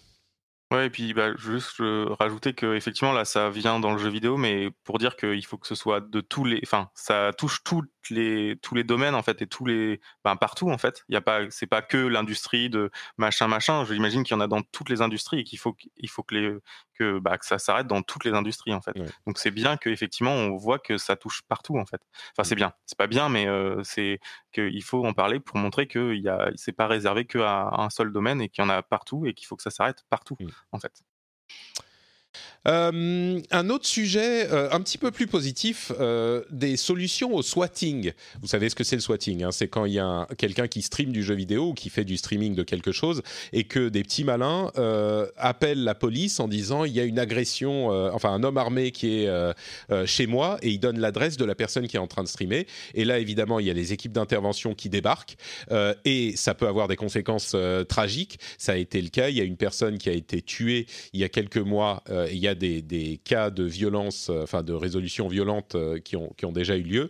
Euh, il y a un sergent de Seattle qui a été contacté par un streamer qui lui a dit écoutez, moi j'ai peur que ça m'arrive. Et le sergent en question, qui s'appelle Sean Whitcomb, a eu une initiative hyper intéressante c'est qu'il a créé une liste des personnes et des adresses, bien sûr, des gens qui euh, peuvent se signaler comme étant potentiellement victimes de swatting. Euh, et c'est hyper intéressant, j'ai trouvé ça très intéressant parce que d'ailleurs il y a des, policiers qui l'ont fait à Wichita aussi, une autre ville aux États-Unis. Euh, j'ai trouvé ça très intéressant dans le cas de Seattle parce que le sergent en question est un joueur lui-même et je pense que ça a énormément joué sur le fait qu'ils comprennent la chose et qu'ils disent bon bah il faut faire quelque chose. Et, on parlait de génération à l'épisode précédent, je Et c'est vraiment ça, c'est une question de génération. Les, gens qui sont des joueurs et qui connaissent ces sujets, qui arrivent euh, dans des positions de décisionnaires, euh, c'est hyper important parce que ça veut dire qu'ils peuvent prendre les bonnes décisions à ces moments-là. Et on espère que cette liste sera implémentée dans d'autres euh, parties du pays aussi. Euh, quelques petites news rapides avant de parler un petit peu de ces lions. Euh, l'international de Dota a été euh, gagné par OG, une équipe qui avait gagné l'année dernière déjà. C'est la première fois. L'international, c'est le tournoi mondial, le championnat du monde de Dota, on va dire, de Dota 2. et OG a gagné. Ils avaient gagné l'année dernière et ils avaient gagné. donc c'est la première fois qu'il y a une équipe qui gagne deux fois de suite. Et c'est hyper, d'autant plus jouissif je dirais que euh, OG l'année dernière avait fait un comeback incroyable. Euh, euh, ils étaient partis de rien, c'est une histoire fascinante. Et je vous recommande très, très, très chaleureusement le documentaire qui est disponible sur YouTube qui s'appelle Against the Odds. Euh, c'est le documentaire sur le parcours de OG l'année dernière pour le The International 8, donc le championnat de Dota. Je répète le nom de la vidéo, Against the Odds. c'est une vidéo qui dure un peu plus d'une heure. C'est passionnant, c'est hyper bien fait, c'est leur parcours je vous recommande très très chaleureusement, même si vous aimez pas l'e-sport, même si vous aimez pas Dota, on s'en fout. C'est juste l'histoire de ces athlètes e-sportifs qui est euh, hyper bien racontée et qui est vraiment une, très belle, euh, un très beau documentaire. Ah, c'est un monde assez intéressant. Et en plus, je crois bien que cet international a très bien marché aussi pour Dota. Donc euh, c'est un bon point pour l'e-sport. Oui, bah c'est ça, ça, ça s'arrête jamais. Euh, le, l'international rapporte à chaque fois plus de millions de, ah bah ça. Tu me disais, tu me disais Yannick qu'il y a, euh, y avait des Français sur Hearthstone pour le, le, dernier championnat là il y a quelques semaines? Ouais, tout à fait. Il y a eu les Grandmasters Séoul, du coup sur la nouvelle extension d'Hearthstone qui vient de sortir, et dans les quatre premiers joueurs, il y avait trois Français. Donc euh, c'est une bonne perf. Et d'ailleurs, c'est un Français qui a gagné. Bien joué, bravo la France. C'est ça, représente au moins sur Hearthstone. Euh, bah D'ailleurs, il y a l'équipe de, Overwatch World Cup qui est formée là, euh, l'équipe de France. Et comme je serai à la BlizzCon, je pourrais aller les applaudir. J'espère qu'ils euh, ils feront un beau parcours. Mais ils, vont passer, ils vont passer l'année prochaine. Ils seront au Zénith de Paris. Alors ça. Oui, ça c'est l'Overwatch League qui est différente de la Coupe du Monde. Euh, la Coupe du Monde, c'est ce qui se passe à la BlizzCon tous les ans. L'Overwatch League, c'est la, ligue. Euh, et, effectivement, en 2019, ils joueront au Zénith à Paris, l'équipe de France, euh, enfin l'équipe de Paris plutôt, qui est différente de l'équipe de France, et ils joueront au Zénith. moi, malheureusement, je suis en Finlande, donc, mais peut-être que je pourrais aller voir quelques matchs, un passage à Paris. Je vérifierai le calendrier en tout cas. bon, rapidement, les, news suivantes. Euh, il y a encore des mises à jour pour Battlefront 2. Euh, et je voulais le mentionner parce que on, ne parle de ces jeux qu'au moment où euh, il y a des énormes scandales et on n'en parle plus trop quand ils continuent à gérer le jeu et euh, à, ajouter du contenu. Et je voulais saluer le fait que sur Battlefront 2, bah, ils ont continué, ils ont bien géré les choses et je trouve que c'est positif, même s'il a été, il, est arrivé dans ce monde dans la douleur avec des scandales bien sûr euh, justifiés, mais, mais ils ont continué à faire les choses comme il fallait. Donc je voulais le mentionner. Et à propos de scandale et de lootbox, euh, je ne sais pas si vous avez vu cette vidéo de promotion de NBA 2K20, euh, mais c'est assez invraisemblable. Euh, c'est pour le mode My Career, je crois, qui est en fait une sorte de mode FIFA Ultimate Team de FIFA, mais pour NBA 2K. Et ils ont une vidéo de promotion où ils font la promotion du mode My Career, où on achète des packs de cartes et ils ont mis une imagerie qui est invraisemblable, qui fait partie du jeu, avec des machines à sous, euh, des trucs comme ça. Et dans un monde où euh, la controverse des lootbox est liée au jeu d'argent est si forte, je comprends pas ce qui est passé par la tête de NBA 2K. C'est incroyable de faire une vidéo de promo de ce type-là. C'est, enfin, j'étais estomaqué de voir ça. Et l'équipe de communication de euh, Touquet, je crois qu'ils vont se faire un petit peu taper sur les doigts. Euh, Mario Kart Tour, la version Mario, euh, la version mobile de Mario Kart arrive le 25 septembre sur nos appareils iOS, si je ne m'abuse. Je suis pas sûr qu'ils arrivent sur Android aussi. je... C'est dit Android aussi. Hein. Ah d'accord, alors Android aussi. Euh, je vous avoue qu'en voyant les images de ce Mario Kart Tour, je me suis dit ça a l'air quand même assez triste.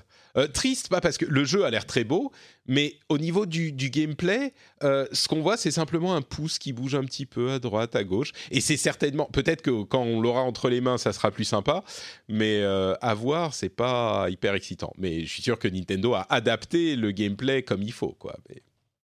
À mon avis, ça doit être super précis sur les mouvements du pouce, mais le feeling doit pas être aussi bien qu'avec une manette. Après, moi, ça m'étonne que ça ait pris si longtemps à être adapté sur mobile.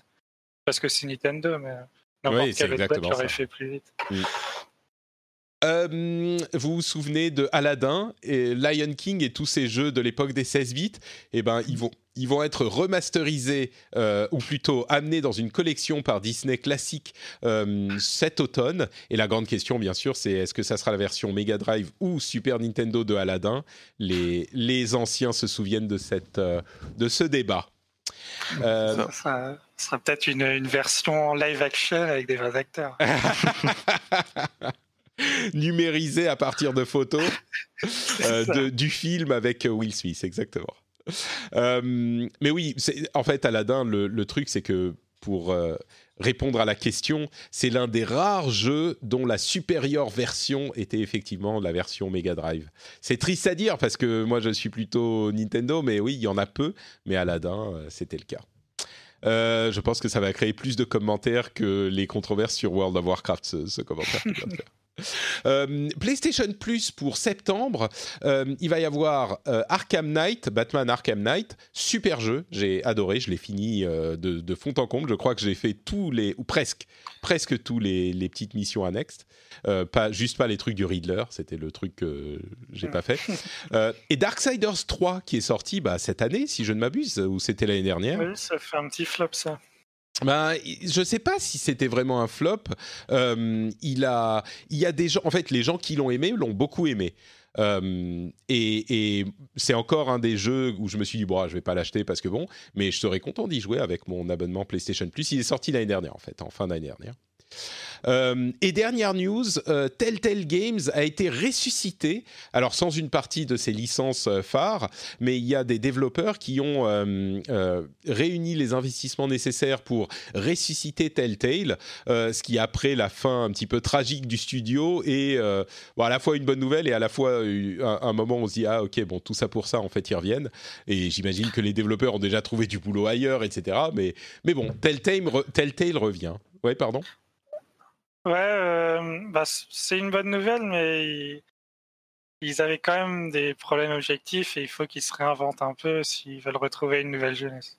Bah, je pense que c'est la, la, la, le nom euh, qu'ils ont récupéré et sans doute le style de jeu, mais les dirigeants seront plus les mêmes, les développeurs seront plus les mêmes. Euh, je crois que oui, clairement, ils ont besoin de changer les choses et bah, les choses ont, ont, changé de fait, quoi.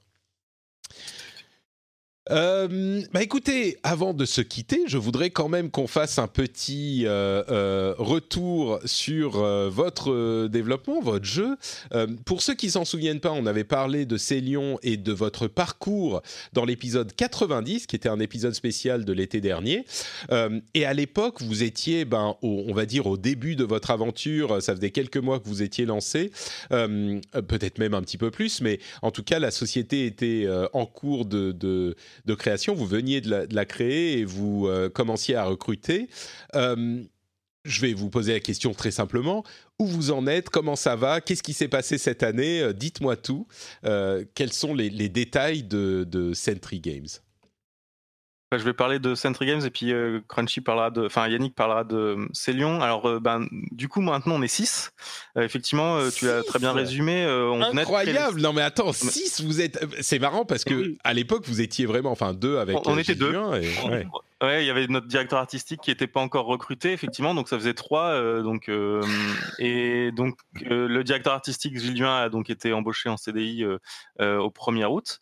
Et on a eu l'opportunité d'avoir deux jeunes qui, qui ont fait un, un stage de fin d'année qui sortait de l'ESRA, une animatrice et puis un modeler 3D qu'on a embauché dans la foulée euh, début début 2019 et euh, un une level designer euh, qui vient de, de, du monde de WoW aussi qui a, qui a, beaucoup joué au MMO et qui connaît très bien le domaine qui est, est venu renforcer l'équipe ben, dans la foulée. C'est pareil septembre ou octobre 2018 et embauché début 2019 donc oui, on, on, le rappelle pour, pour le jeu c'est un jeu de bah, boss battle. C'est un petit peu les jeux les, les, combats de boss dans les MMO et vous vous concentrez sur cet élément. Euh, et c'est pour ça que tu parles de MMO et on en parle depuis tout à l'heure. C'est ça, exactement. Et donc voilà, donc on est 6 et le, le, le jeu est, est jouable. On a on a, on a une page Steam et voilà. Donc je vais laisser. Mais attends, attends, attends, attends. Côté business, moi j'ai quand même des, des questions importantes. vous étiez en train de courir les banques et d'essayer d'avoir du financement. vous êtes six, c'est des gens qu'il faut payer. c'est du, c'est des, des, prises de tête pour un dirigeant d'entreprise. vous avez réussi à trouver du financement. C'est par les banques, c'est par. c'est par nos petits bras musclés. en fait, on a, on a eu une levée de fonds avec nos, du Love Money. Donc, c'est des, des, proches qui ont mis de l'argent dans la société, qui sont investisseurs. Donc, en fait, aujourd'hui, on dit qu'on est deux cofondateurs, mais en fait, il y a 13 investisseurs en tout dans la société. Euh, on a fait des prêts d'honneur, donc c'est des prêts à titre personnel. Donc là, c'est Yannick et moi qui nous sommes engagés personnellement euh, sur euh, des, des, grosses sommes et on met l'argent dans la société en fait. Mais par contre, on doit le rembourser à, titre perso. Donc, vous êtes responsable si jamais. La dette est toujours là. C'est ça. Ouf, ouais, d'accord. Et, et, ensuite, on a eu la chance d'avoir une banquière à la Société Générale qui nous a qui nous a suivis sur un tout petit prêt, qui nous a permis d'arriver jusqu'ici et de débloquer énormément de choses parce qu'il y a des dossiers qui prennent beaucoup de temps. Et grâce à ça, on a en fait pu débloquer des plein de dossiers de d'aide de, la région, etc. Et c'est en c'est encore un coup en cours. Euh, et voilà, donc maintenant je, je viens rôder à l'écriture de dossiers et demande de subventions et d'aide, de d'avance remboursable. Euh, mais voilà, donc on, on, est sur la bonne voie. Euh, il y a des choses qui sont plutôt très positives dans la partie gestion de la société. Euh, on est toujours à courir les banques et à chercher des financements. D'ailleurs, s'il y a un investisseur qui passe dans le coin, euh, n'hésitez pas à nous contacter. et donc, euh, mais il y a, voilà, il y a le, jeu, on a pu avancer du coup, enfin l'équipe a pu avancer sereinement sur le développement et la partie business est quand même plutôt bien avancée et on est assez confiant. C'est vachement bien, mais, mais du coup, euh, essentiellement, c'est euh, de l'investissement personnel, quoi. C'est vous qui avez mis vos billes et vous, vous êtes du coup, euh, c'est vous qui prenez les risques, quoi. C'est ça. On est, c'est à 80% ou 90%, c'est nos sous perso. Ouais. Oh là là, c'est hyper courageux. Je suis très admiratif. et du coup, bon, vous devez croire au produit quand même à faux, quoi. Vous dites que c'est un super bon jeu et que ça va marcher. Ah ouais, bien sûr. Bah, ça vaut pas le coup de se lancer si c'est pas pour y aller à fond. et, euh, et c'est vrai que là, pour l'instant, bah, euh, on a bien rentabilisé notre année et demie, mais ça fait pas si longtemps que le jeu est vraiment jouable et qu'on peut voir qu'effectivement, il y a du public potentiel, que les joueurs s'amusent bien dessus et qu'on a moyen d'en faire quelque chose.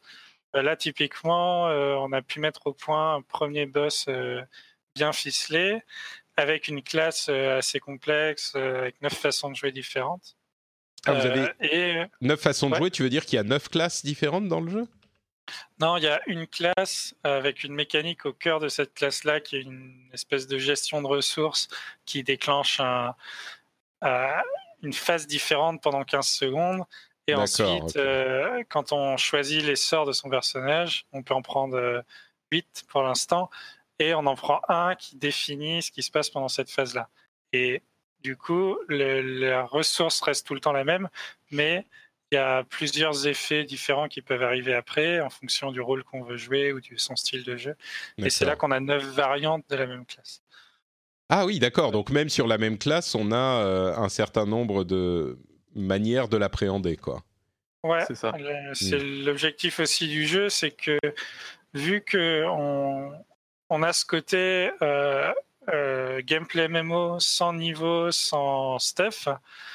Euh, on est beaucoup plus souple et on veut encourager aussi les joueurs à adapter leur style de jeu en fonction des challenges qu'ils affrontent. Mm.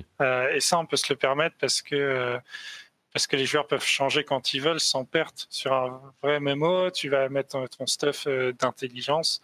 tu vas être obligé de jouer ça, par exemple. Oui, bien sûr. Du coup, c'est ça. Euh, et donc, on commence à jouer. Enfin, on a. Ça fait quelques semaines qu'on joue avec les joueurs tous les mardis. Euh, d'ailleurs, euh, tu nous as envoyé plein de monde. Ah oui, c'est vrai.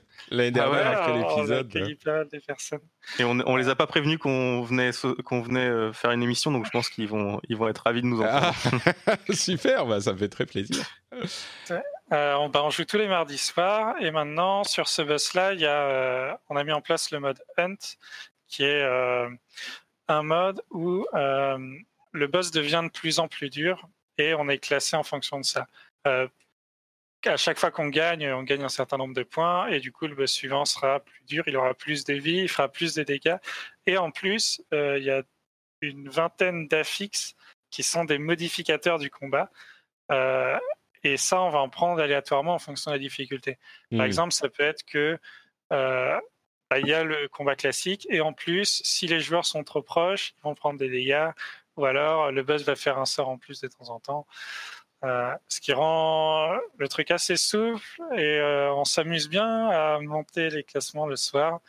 On a même réussi à atteindre des niveaux assez durs. On devait s'y reprendre à une petite quinzaine de fois avant de réussir le boss. Euh, on retrouve vraiment bien les sensations MMO et ça, c'est, on est super content parce que c'est euh, notre principal objectif. Ah, C'est depuis ouais, c'est marrant parce que vraiment pour le coup, vous êtes. euh, on parlait de WoW classique tout à l'heure. Vous prenez tous les par- toutes les parties plaisir de- des combats de boss et des raids et tout ça, euh, et vous supprimez tout le reste, quoi. Pour le coup, c'est l'évolution ultime du, du, du MMO. euh, c'est juste, on plonge dans le, dans le fun, entre guillemets, euh, dans la partie fun, et tout ce qui est euh, euh, contrainte, et donc euh, bah, les autres aspects de ces contraintes qui peuvent être positifs socialement pour les joueurs, là, c'est juste les combats. Euh, C'était vraiment l'intention dès le début, quoi. Oui, Et de, façon même euh, plus complexe qu'il y a dans WoW classique, puisque, alors je m'en souvenais plus comme ça, mais c'est vrai que les, les boss de WoW classique, c'est pas hyper compliqué. Ouais. c'est vrai que la, la complexité des boss de WoW classique, c'était un peu. Moi qui jouais euh, mage euh, dans Molten Core, euh, il y avait, c'était Sulfuron, je sais plus, mais il y avait un boss où euh, tout ce que tu devais faire en tant que mage, c'est euh, des curses, des curses, des curses sur tous les euh, joueurs euh, de, de ton raid, et c'est la seule chose que tu devais faire. Et si tu plantais, bah il y avait deux joueurs qui pouvaient mourir et t'étais mort. Mais, euh, Ah, c'est ça. Bah, du coup, c'est déjà plus compliqué que ça. Et l'objectif, c'est vraiment de faire de la compétition, donc d'être exigeant au niveau difficulté, exécution. Et là-dessus, on y arrive bien. Donc c'est un point très positif. Et un autre point positif, c'est qu'on a déjà des joueurs qui ont commencé à, à se faire la main sur l'éditeur de niveau. Euh, Ah, vous avez un éditeur de niveau inclus? Ouais, bah en gros, euh, c'est pas moi qui fais les boss. On a recruté une level designer euh, qui s'en charge. Et, euh, et pour ça, elle utilise l'éditeur du jeu, donc qui a bien évolué au cours des, des deux ans écoulés. Et maintenant, il, il est assez souple. Il permet de faire quand même pas mal de mécaniques, ce qui fait que nous, on a pu faire euh, tous nos boss et la classe du jeu rien qu'avec l'éditeur. Et celui-là, on le distribue aux joueurs, donc ils peuvent eux aussi faire leur boss. On a testé euh, celui d'un joueur euh, mardi et ils Mhm. s'en est super bien tirés, ré- alors que on n'a pas encore eu le temps de faire de tuto ou de doc, juste en, en s'inspirant de la manière dont on a créé notre boss à nous, puisqu'on laisse les joueurs regarder à quoi ressemble l'éditeur. Euh, bah, il a pu recréer plein de mécaniques euh, et ça marche plutôt bien. Je suis assez fier de lui. c'est super. Euh, et du coup, vous pensez avoir, enfin, vous parliez d'une partie PVPVE ou PVEVP, c'est toujours d'actualité ou? Bah, c'est l'actualité, oui, mais avant de la mettre en place, il faut déjà qu'on ait la partie PVE toute seule, solide. D'accord. Du coup, euh, comme il y a beaucoup de boulot encore, on ne rush pas ce mode de jeu-là. Mais euh, ouais, c'est c'est dans notre euh, notre comment on appelle ça? Notre roadmap. Votre euh, roadmap, ouais. ah, c'est- et c'est l'AD c'est l'ADN du jeu, mais c'est sûr que il y a, il y a ce côté aussi PVPVE qui fait que ça va diviser la communauté. Enfin, on va avoir du coup ces deux équipes de quatre qui vont s'affronter, donc ça fait forcément huit joueurs à devoir Mhm. mettre en relation. Et dans un jeu où euh, il y a pas beaucoup, enfin où pour l'instant on n'a pas beaucoup de monde, euh, trouver huit joueurs ça peut être compliqué. Quatre c'est déjà plus facile. Donc euh, il faut il faut pas brûler les étapes. Euh, c'est dans notre roadmap, c'est sûr. euh, C'est l'ADN de, de Célion, c'est c'est ça, hein, c'est le mode Rift, c'est c'est ce, ce, ce mode-là compétitif.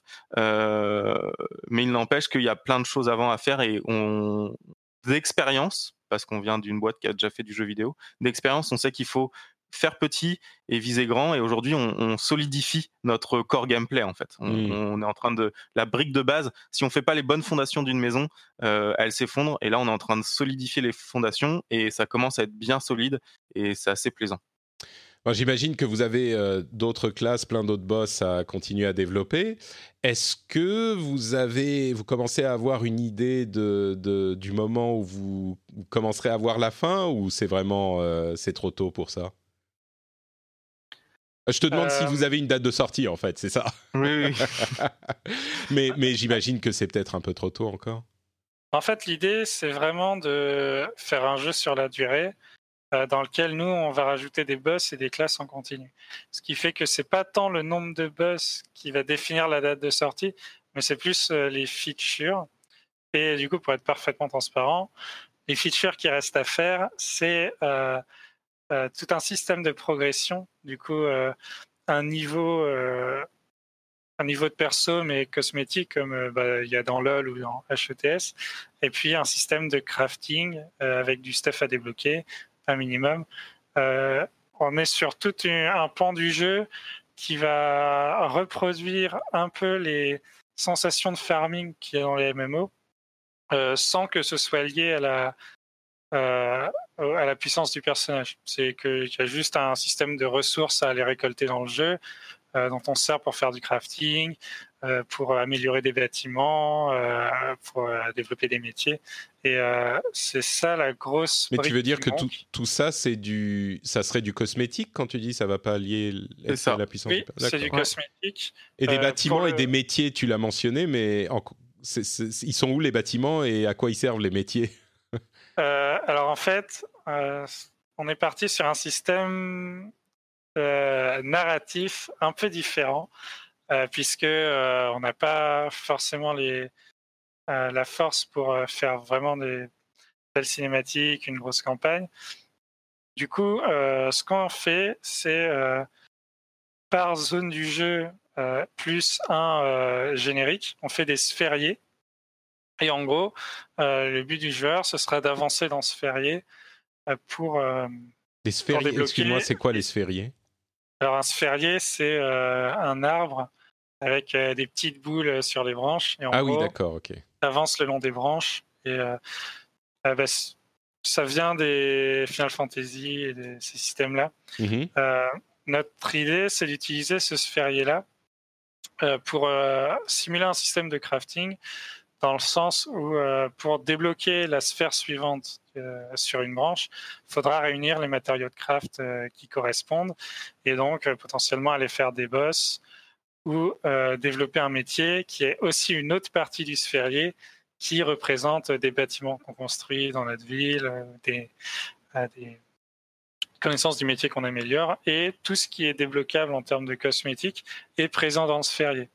Ce qui fait que c'est l'outil principal de progression du joueur et que euh, on peut, on s'en sert pour euh, faire une où la progression dans le sphérié va raconter une histoire. En Mm. fait, telle grosse branche du sphérié, ce serait une quête, donc avec des embranchements narratifs qu'on euh, qu'on dévoile petit à petit.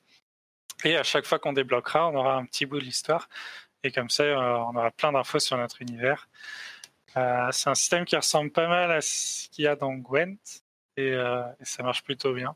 D'accord. Donc vous vous êtes pas dit à un moment, euh, bon peut-être pas, euh, on va foutre des loot box, mais euh, mais encore que peut-être que vous voulez mettre des loot box, mais vous mettre des battle pass. Vous parce que là, je je sais pas comment vous allez. Est-ce que vous allez monétiser en tant que jeu service parce que vous disiez on va rajouter des boss, ou est-ce que vous vendez le jeu et puis c'est fini une fois qu'il est vendu, il est vendu? On pour vend le l'instant, jeu. et- ouais. Pour l'instant, une fois qu'il est vendu, il est vendu, avec potentiellement des extensions. Mais il faut savoir qu'on n'est pas dans une dynamique de d'énormes jeux qui va euh, être visible de tout le marché dès sa sortie. Hmm. Euh, on sait que nous, même euh, six mois après, euh, si le jeu s'est bien amélioré, on a encore moyen de vendre le jeu de base à énormément de gens qui ont jamais entendu parler de nous, Hmm. euh, parce que bah, on va, on va con- conquérir le marché très petit à petit. Ouais, d'accord. euh, le fait que ce soit payable en une fois pose pas de euh, souci euh, avec le, le fait de développer du contenu gratuit. Euh, mais en gros, voilà, il faut D'accord. faire ce système de progression là qui est important aussi pour que le joueur ait une motivation à jouer. Et aussi que comme on a des, du public de MMO, euh, reproduire ces mécaniques-là, c'est bien pour les, les sentiments de progression et de récompense. Ouais, il euh, faut, et il faut puis, avoir bah, le, sentiment de progression, c'est hyper important. ouais. C'est ça. Du coup, quand ce gros morceau-là sera fini, on se rapprochera de la sortie et après il y aura éventuellement le mode Rift. Hmm. Et puis bien sûr, euh, pas mal de debug, optimisations, Évidemment. petites améliorations du. Et du coup, ouais, juste pour répondre euh, pour la, la date de sortie, on a une idée de la date, euh, mais on co- on la communique pas trop euh, dans le sens où euh, on veut pas euh, être euh, non plus lancer une date et finalement être en retard. Donc, Bien sûr. ouais. on a plusieurs en fait on a plusieurs jalons on peut on peut on pourrait sortir le jeu à plusieurs moments différents. Ça va dépendre beaucoup des financements de ce qui va se passer dans les dans les semaines et mois à venir euh, ce qui peut décaler euh, en plus ou en moins en fait. Là aujourd'hui on sait qu'on on a voilà ça va et puis ça va dépendre aussi ça dépendra du coup si on sort euh, plus tôt bah, le jeu sera peut-être moins cher. Si on sort plus tard on pourra le sortir avec tout le contenu. Enfin voilà il y a c'est on, on l'avance un peu comme ça plutôt que d'annoncer une date et de se décaler après euh, Après, pour le joueur, ça change pas grand-chose pour l'instant, puisqu'il y a une bêta ouverte et que s'il veut venir tester, il n'a pas nécessairement à attendre. Il faut juste venir sur notre Discord et puis euh, euh, participer à une des sessions du mardi soir. On envoie une clé. D'accord. Bon, c'est bon à savoir, effectivement. Euh, le, le... Ah merde, j'avais une question et elle m'a complètement... Elle m'est sortie de l'esprit. Bon, c'est pas grave, ça devait pas être si important que ça. Euh, D'accord. Ah oui, si, si, ça y est. Euh, vous pensez pas faire de- d'early access, du coup? Vous, quand le jeu sera en état de sortir, il sortira ou c'est quand même une option, l'early access? Ça reste une option. On ne peut pas se dire qu'on ne va pas le faire parce que ça reste une option viable pour faire comprendre aux joueurs que le jeu n'est pas fini aussi. Hmm. Et euh, donc euh, voilà, c'est euh, si jamais on avait eu effectivement un an et demi ou deux ans de visibilité de trésorerie, euh, je t'aurais peut-être dit bah non, on va on va sortir le jeu fini. Euh, c'est pas le cas aujourd'hui. Et euh, même si j'aimerais bien, hein, on serait, Ouais. ce serait cool. D'accord. Ok, très bien. Bah écoutez, euh, merci beaucoup à tous les deux. Je pense qu'on a fait un petit peu le tour. Est-ce que vous voulez dire, euh, avant qu'on se quitte, euh, où, où les auditeurs peuvent retrouver bah, notamment le, le, le Discord, euh, s'ils sont intéressés J'imagine Ouais. que c'est sur playcelion.com. C'est ça, en fait, euh, s'ils vont sur playcelion.com, euh, ben, euh, c'est un- une, une page euh, très standard avec tous nos réseaux sociaux, les liens vers la page Steam et, euh, et le Discord. Et donc, bah, comme disait euh, Yannick, euh, s'il y a des joueurs qui sont intéressés par du PVE euh, de boss, donc de l'instance en fait, qu'ils n'hésitent pas à passer sur le, sur le Discord de Sentry Games et ils trouveront euh, ben, des joueurs euh, et nous et on pourra euh, distribuer des clés le mardi soir pour qu'ils viennent tester avec nous. Super.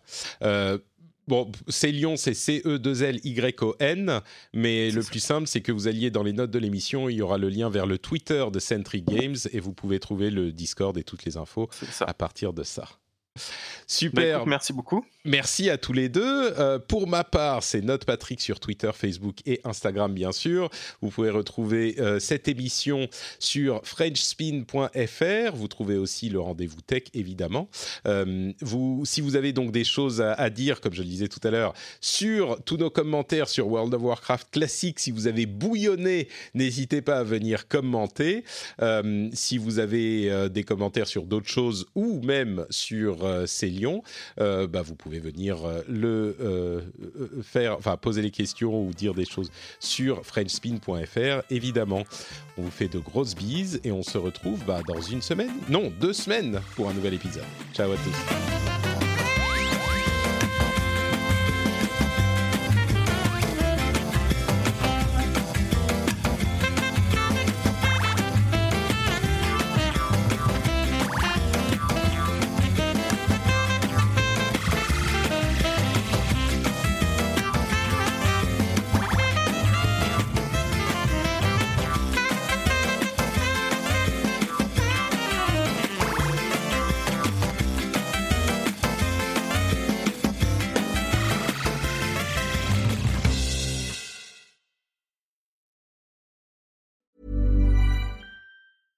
Hi, I'm Dory Shafrir, And I'm Kate Spencer. and we are the hosts of Forever 35. And today we're talking about Club Med, the best all inclusive getaway for families. Today, Club Med has nearly 70 resorts worldwide, from beachside resorts in the Caribbean and Mexico to magical locations in the Maldives and Morocco to ski resorts in the mountains from Canada to the Alps. Between their all inclusive family programming, wellness offerings, land and water sports, and their French heritage inspired food and drink offerings, Club Med is the best way to elevate your family getaway, no matter which location you're at.